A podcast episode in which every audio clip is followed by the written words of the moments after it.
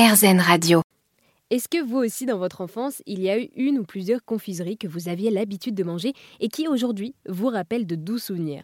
Personnellement, les babelutes de Lille a marqué ma jeunesse et y regoûter à chaque fois fait quand même rejaillir des beaux souvenirs.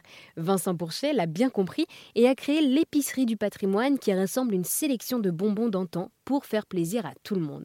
Au micro d'Airzen Radio, Vincent nous raconte l'histoire cachée derrière la création de cette épicerie du patrimoine. C'est une histoire euh, de passion assez longue, de passion et peut-être de, privation. J'ai passé ma, jeunesse en Nouvelle-Calédonie. C'était dans les années euh, avant 80 et euh, nous étions pas très bien ravitaillés, on va dire. donc je n'avais pas accès à, pas mal de produits français. Et voilà, je pense que ça a créé cette envie. Et en revenant en France, bah, j'ai eu cette envie de, découvrir les bons produits, la, tradition, tout ce que j'avais pas connu.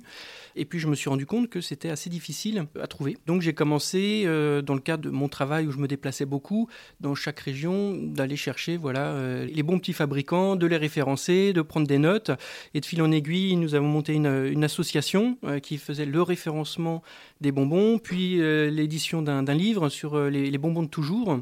Et puis voilà un premier site internet. Et puis voilà, avec beaucoup d'autres gourmands, nous avons décidé de passer le cap et de monter cette épicerie 100% en ligne qui distribuait ces produits d'exception que nous adorons. Donc oui, vous vous définissez un peu comme un gourmand, c'est ça, un véritable gourmand?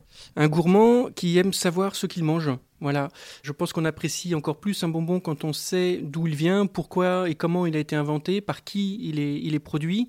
Et nos artisans sont vraiment des, passionnés qui travaillent depuis plusieurs générations. Euh, presque 30% de nos fournisseurs sont des, enseignes plus que centenaires. Donc elles ont une connaissance et un savoir-faire qui est euh, inégalable du, produit. Donc discuter avec ces gens-là, c'est tout à fait passionnant. Et les produits qu'ils nous proposent sont vraiment hors du temps et hors du commun. Et oui, finalement, en proposant bah, typiquement des babelutes de Lille à peut-être des personnes qui habitent dans le sud euh, via le site internet, vous offrez aussi une, euh, visibilité importante à ces confiseurs. Oui, c'est un petit peu l'idée de notre logo, euh, c'est le, rayonnement. On veut faire connaître ces artisans, on veut partager leur savoir-faire avec les Français bien sûr, et un, jour à l'international, je pense qu'il y a tout à fait une, place à prendre hein, sur ce registre. Vous avez fait aussi tout un travail de documentation et de recherche derrière euh, cette épicerie du patrimoine. Oui, oui, oui. C'est même la genèse de l'épicerie du patrimoine. Nous cherchons les spécialités régionales, donc principalement dans, des livres, dans des recueils ou en, nous déplaçant sur, euh, sur place.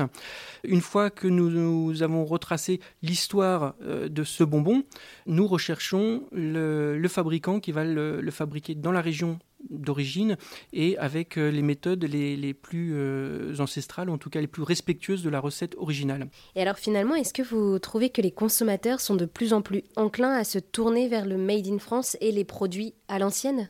Oui, on, a incontestablement un retour euh, ou un recentrage sur, sur des produits français liés à l'actualité et puis à la communication qui en est faite. Moi, j'ai toujours été sur ce créneau-là du savoir-faire français, qui a toujours existé, qui a toujours survécu à la grande distribution, à l'industrialisation, à la mondialisation. Donc je ne suis pas certain que ça soit vraiment une renaissance, mais c'est simplement une, continuité.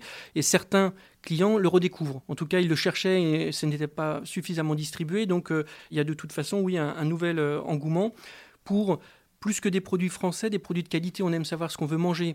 On, peut continuer à se faire plaisir avec des bons produits tout en, en faisant attention à sa santé. Merci beaucoup Vincent. Pour en savoir plus, rendez-vous sur épiceriedupatrimoine.com.